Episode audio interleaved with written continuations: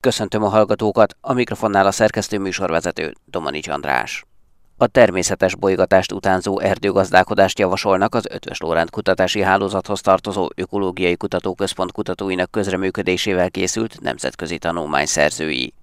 A Szarós Réka erdőökológussal, az LKH Ökológiai Kutatóközpont munkatársával beszélgettem. Azt javasoljuk, amit bizonyos országokban, elsősorban Észak-Amerikában láttunk is, hogy működik, de Európában is egyre több próbálkozás van arra, hogy próbáljuk kicsit közelebb vinni a természethez az erdőgazdálkodásunkat.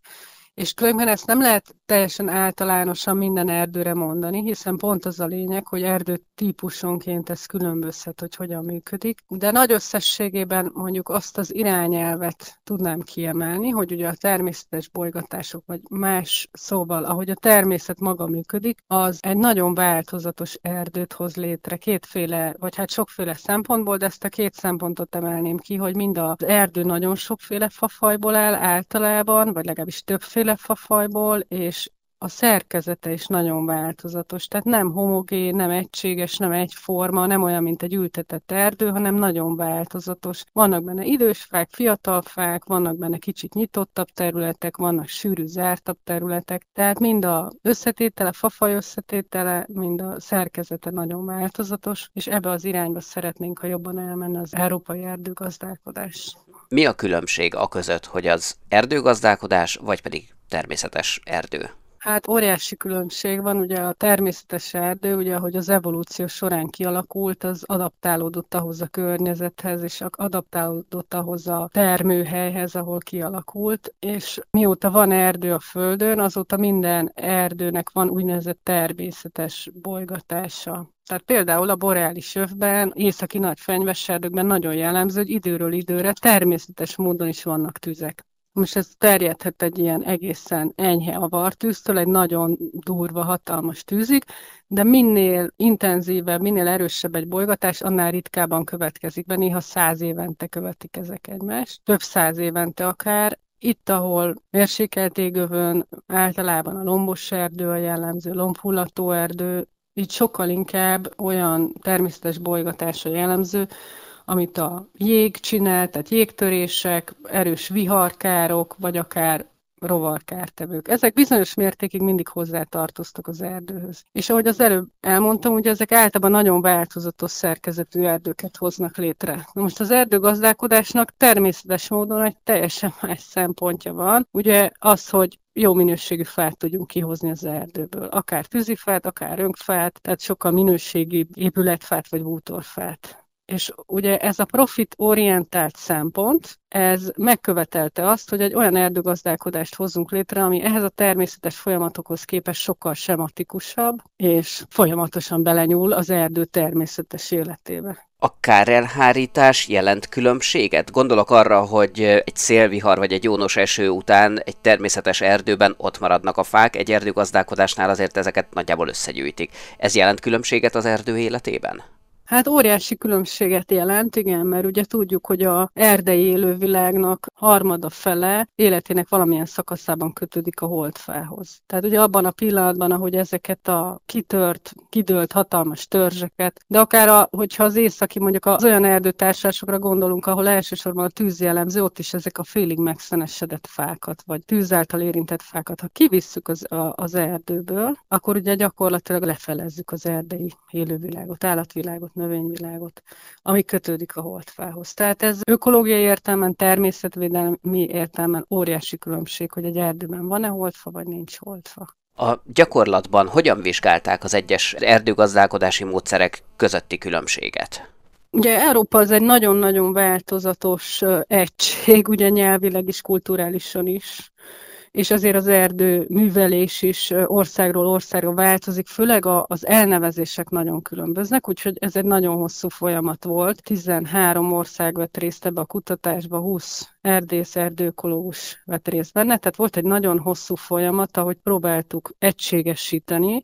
Nem először egyébként, nyilván erre többször voltak Európában próbálkozások, hogy egységesítjük azt a nevezéktant, és végül viszonylag létrehoztunk egy egyszerű nomenklatúrát, egy egyszerű nevezéktant, hogy össze tudjuk hasonlítani a főerdőgazdálkodási módokat a természetes bolygatással. Odáig jutottunk, hogy van az az erdőgazdálkodási mód, ami természetvédelmi szempontból nagyon kedvező, és nagyon sok nemzeti parkban ez a kötelező. Ugye Magyarországon nem így van, de a teljes magárahagyás. Ez Európa sok országában így van. Akármi történt előtte, nem nyúlnak hozzá, vagy csak akkor, ha valamilyen természetvédelmi beavatkozás kell. És utána vannak azok a profitorientált, tehát sokkal inkább erdőgazdálkodás számára pénzügyi szempontból fontos erdőművelési módok, és ezeket 3 nagy osztályba soroltuk. Ugye ez fontos kiemelni, hogy itt a boreális öv, amit Svédország, Finnország és Litvánia képviselt a mi esetünkben, és a mérsékelt égöv, amit 10 másik európai ország képviselt, ez vett benne részt, kizártuk a mediterrán országokat. Egy nagyon hosszú egyeztetéssel arra jutottunk, hogy 3 nagy csoportba osztjuk. Van az úgynevezett sarjasztatás, ebből van a legkevesebb, ebbe a 2 nagy régióba. Az azt jelenti, egyébként régen nagyon jellemző volt Magyarországon is, hogy levágják a fákat és hagyják természetes módon sarjadni, és akkor 20-30 év múlva megint kivágják. Tehát ez egy nagyon gyors vágásforduló, ha úgy mondom, egy viszonylag intenzív gazdálkodási mód. Akkor van egy másik, amit úgy hívunk, hogy vágásos gazdálkodás, ugye ide tartoznak a különböző vágásos gazdálkodási módok, például ugye az, amiről most nagyon sok hír volt, ugye a tarvágás is ide tartozik. És a harmadik, amit Magyarországon úgy hívunk, hogy örök erdőgazdálkodás, tehát ez a szállalásnak a különböző típusa, ez ugye nagyon más, mint a vágásos gazdálkodás, mert nem hoz létre nagy vágásterületet, hanem folyamatos erdőborítást biztosít, mindig egy-egy fát vagy kisebb facsoportot vesznek ki, tehát hogyha ránézünk az erdőre, mindig van egy összefüggő lombkorona. Tehát így tudnám összefoglalni, hogy sarjasztatás, vágásos gazdálkodás és szállalás, ez a 3 nagy csoportot hoztuk létre. És ugye amikor megvoltak ezeknek a jellemzői, akkor ugye ahhoz, hogy egymáshoz és a természetes bolygótáshoz tudjuk hasonlítani, 3 fő attribútumot jelöltünk ki, hogy milyen gyakran következnek be, tehát hány évenként, hogy mekkora az általuk érintett terület nagysága, és hogy mennyire intenzívek, vagyis az élő fák hány százaléka pusztult el, mondjuk egy természetes bolygótásban, vagy mennyit vittek ki, mondjuk, hogyha erdőgazdálkodásról beszélünk. És ezzel, hogy megvolt ez a 3 paraméter, ugye ez megint nagyon sok egyeztetéssel történt a külföldi kollégákkal,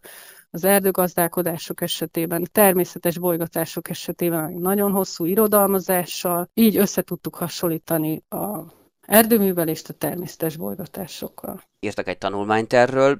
Mi lesz ennek a sorsa? Mennyire fogják ezt vajon megfogadni majd, mondjuk az uniós, maradjunk akkor Európánál, mondjuk az európai országok? Én azt gondolom, hogy ez egy folyamat része. Tehát ugye az Európai Unió szintjén, ugye most jött ki ez a European Green Deal, és azon belül is a Forest Strategy, és azon belül ez a Closer to Nature Forest Management, tehát természetközeli erdőgazdálkodás, vagy a természethez közelebbi módon kezeljük az erdőket, ez egy nem új gondolat.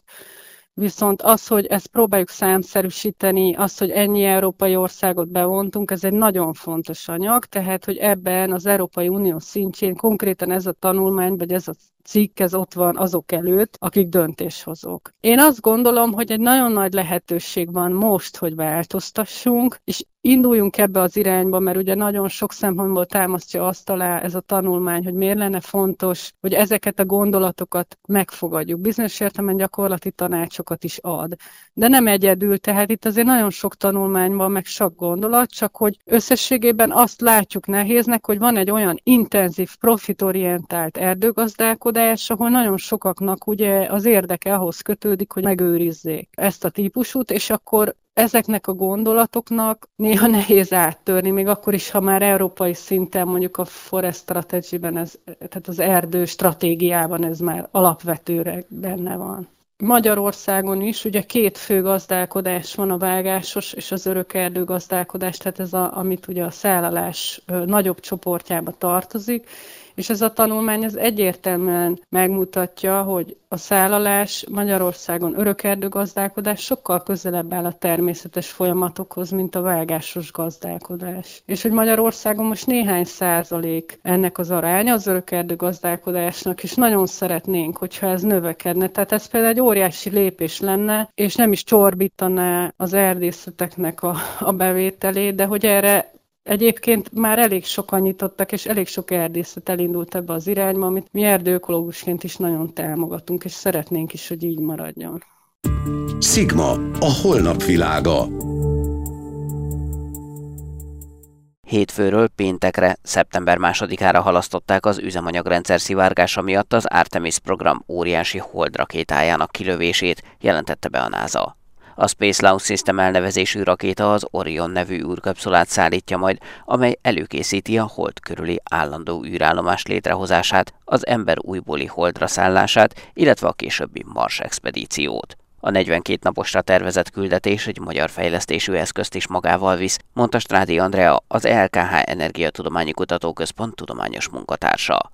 Herceg Zsolt interjúja. Ez a program az Apollo programnak a késői folytatása. Szinte mindenben különbözik az Apollo programtól, ez egy teljesen új alapokra épített programsorozat lesz. Annyiban hasonló az Apollo programhoz, hogy ismét embereket szeretnének vinni a Holdra, de itt sokkal széleskörűbb holdi jelenlét is fog megvalósulni egyrészt úgy, hogy egy fenntartható és hosszabb ideig megvalósuló holdi jelenlétet kívánnak létrehozni. Egyrésztről egy hold körüli űrállomás megépítésével, illetve a holdnak olyan régióinak vizsgálatával, ahol potenciálisan vizet lehet majd esetlegesen találni. Mindezt természetesen több lépcsőben évek alatt tesztküldetés lesz a legelső próbája annak, hogy egyáltalán a rakéta hogyan működik, illetőleg, hogy ez az emberes küldetéseknek a lebonyolítására szolgáló kapszula, az Orion űrhajó, ő maga hogy viselkedik. Decemberben már 50 éve lesz, hogy ember állt a Holdon. Azóta viszont ilyen nem történt. Nyilván az elmúlt fél évszázadban is képes lett volna erre az emberiség, de valamiért nem látták az értelmét. Most ennek van tudományos jelentősége, vagy inkább csak aféle kommunikációs sikár lenne, hogy ha ismét embert küldene a Holdra az emberiség? Ennek abszolút van tudományos, illetve technológiai értelme, óriási kihívás igazából az egész. Tehát nyilván az elmúlt 50 évben rengeteget fejlődött a technológia, ezt bárki beláthatja, aki körülnéz maga körül, hogy mennyi vadonatúj technológiai újítás megvalósult körülöttünk, és hát nyilvánvalóan egy teljesen más jellegű küldetés lehet most már ezekkel az új eszközökkel végrehajtani, mint 50 plusz évvel ezelőtt, illetőleg ténylegesen az, hogy hosszantartó jelenlét legyen emberek által a Holdon, ez egy elvárás, és ez egy teljesen más jellegű küldetés, mint ami az Apollo program során megvalósult. Ez most már nem egy verseny, nem arra megy ki az egész küldetés, hogy megmutassa az emberiség, vagy megmutassa az emberiség egy bizonyos csoportja, hogy képes erre, hanem ez egy nagy nemzetközi összefogás, állami és magáncégek együtt közösen végeznek majd kutatásokat a Holdon, illetőleg ez egy technológiai demonstráció, hogy későbbiekben esetlegesen, majd hogyha a Marsra szeretnének a 2030-as években küldeni missziókat, akkor milyen módokon lehet az egészet megvalósítani, mert azért egy kicsit nem nagyon, de azért egy kicsit hasonló a szituáció a Holdra való landolás és a Marsra való eljutás emberes küldetések kivitelezésében. Mit tud ez a rakéta és ez az űrkapszula, amely útnak indul? Ez a rakéta most az utóbbi idők leghatalmasabb rakétája, olyan méretekkel és olyan tolóerővel rendelkezik, amit az utóbbi időben nem volt szükséges létrehozni. Ez viszont tényleg nagy dobás lesz. Ez a kapszula, az Orion űrhajó, ez pedig egy teljesen új eszköz, ami abszolút modern belső kialakítással lehetővé teszi az űrhajósok számára, hogy viszonylag kényelmes körülmények között eljuthassanak a Holdra, illetőleg a későbbiekben majd lényeges lesz, hogy ezzel az űrhajóval tudnak majd dokkolni a Hold körüli űrállomáshoz, a Gatewayhez, ahonnan majd egyébként le is lehet majd szállni a Holdra. És az elején úgy tervezik a küldetéseknek az első fázisaiban, hogy az űrállomáson fognak dolgozni az űrhajósok, és onnan fognak majd időnként leszállni a Holdra. Hány napig tart ez a küldetés? Maga az egész küldetés 42 naposra van tervezve, a Föld körül fog tenni néhány kört az űrhajó, majd szépen elindul a Hold körüli pályára, ami pálya egy nagyon elnyújtott ellipszis pálya lesz, aminek az egyik szélső pontjában lesz a Hold. Nagyjából olyan 100 km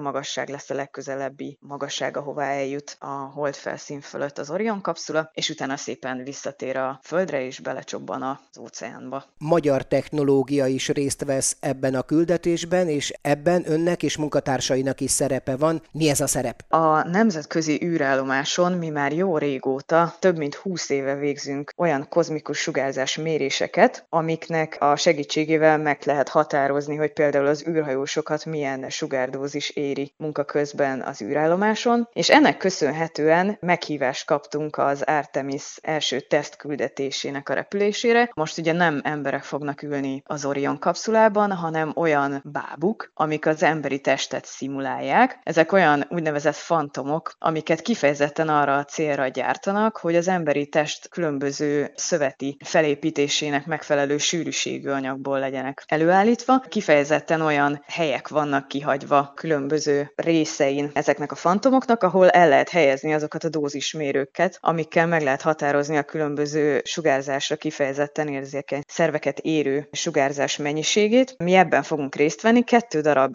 fantom fog ülni majd az Orion kapszulában, mind a 2 női testet utánoz, ami egy kifejezett újdonság, mert eddig csak férfi testet utánzó fantom járt eddig egyáltalán az űrben, például a nemzetközi űrállomáson. Az egyik fantom visel egy olyan sugárvédelmi mellényt, amit egy izraeli cég gyárt, és az a célja, hogy bármilyen kritikus esemény folyamán, mondjuk egy nagy napkitörés esetén, amikor nagyobb mennyiségű sugárzás érni az űrhajósokat, akkor meg tudja elvédeni a űrhajóst, és ennek vizsgálatára nem csak a bábun belül helyezkednek el dózismérők, hanem a mellényen kívül, illetve közvetlenül a mellény alatt is, és így tudunk majd valamilyen becslést tenni arra, hogy mennyire hatékony ez a sugárvédelmi mellény. Ebből egészen pontosan mi a magyar fejlesztés vagy közreműködés? Mi biztosítjuk azokat a dózismérőket, amit ebben a nemzetközi konzorciumban megvalósuló küldetésben a mi csoportunk alkalmaz, illetve mi végezzük el az egésznek a laboratóriumi kiértékelését, illetve nyilván a saját dózismérőinknek az eredményeinek a interpretálását, amit majd természetesen a nemzetközi konzorciumnak fogunk benyújtani, és akkor egy nagy közös publikáció született majd az eredményekből. A Hold és a Mars sok olyan titkot rejt, amelyek felderítése az egész emberiség hasznára válik, mondta az Eötvös Loránd Kutatási Hálózathoz tartozó Csillagászati és Földtudományi Kutatóközpont Konkoly Tege Miklós Csillagászati Intézet főmunkatársa.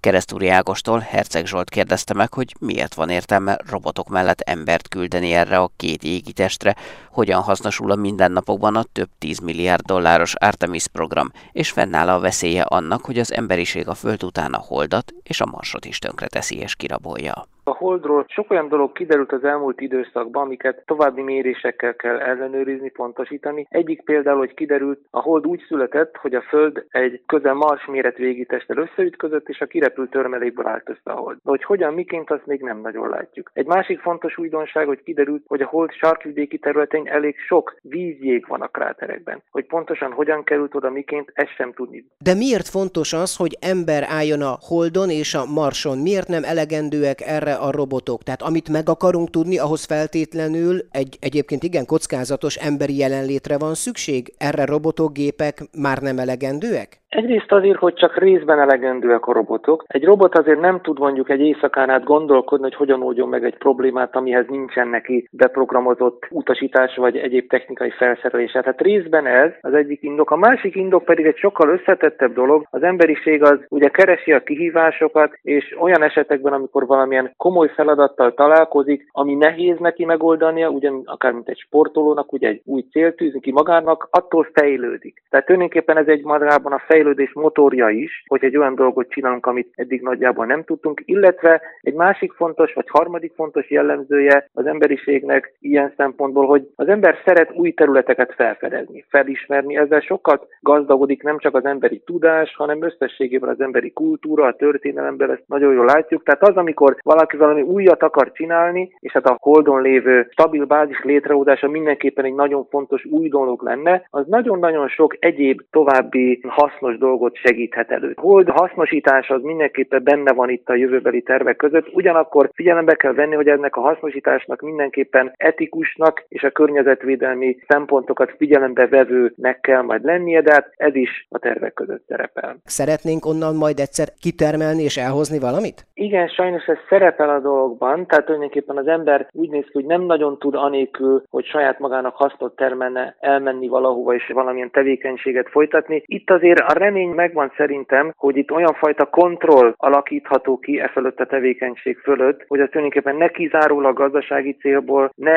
egy szűk rétegnek a jóléte céljából, és nem mondjuk a környezeti értékek pusztításával együtt járjon. Tehát igazából ez is fontos szempont, a kutató és a szakértő társadalom, közösség az mindenképpen szempontnak tartja, hogy a Holdra történő úgymond visszatérés, vagy tartós megjelenés, az mindenképpen környezetbarát és az egész társadalom számára egyaránt igazságosan hasznos dolog legyen. Visszatérve a Holdra és a Marsra, ez a két égitest sok-sok izgalmas újdonságot, titkot rejthet még? Igen, az elmúlt időszakban ugye nagyon sok minden érdekesség kiderült, mondjuk ez az új dolgok a Holddal kapcsolatban, a Marssal kapcsolatban pedig gyakorlatilag ma is mindig az az alapvető kérdés, ami mozgatja a kutatást, hogy tulajdonképpen kialakult-e ott az élet, és ha igen, akkor az esetleg mennyiben különbözött vagy hasonlít a földire. Tulajdonképpen ez az alapvető mozgatórugó a mai napig megvan a kutatásban, ami nagyon jó jel, mert azt mutatja, hogy van erre reális esély, hogyha még mindig nem derült ki valami, amiatt az egész témát el kéne dobni. Tehát látszik, hogy tényleg van egy fontos mozgatórugó itt a háttérben, és az biztos, hogyha sikerülne mondjuk megállapítani ezt, hogy a Marson is esetleg kialakult az élet, illetve jobban megérteni az életnek a jelentőséget, az megint csak részben a tudomány, de általában az emberi gondolkodásnak is nagyon-nagyon sok területét fogja befolyásolni.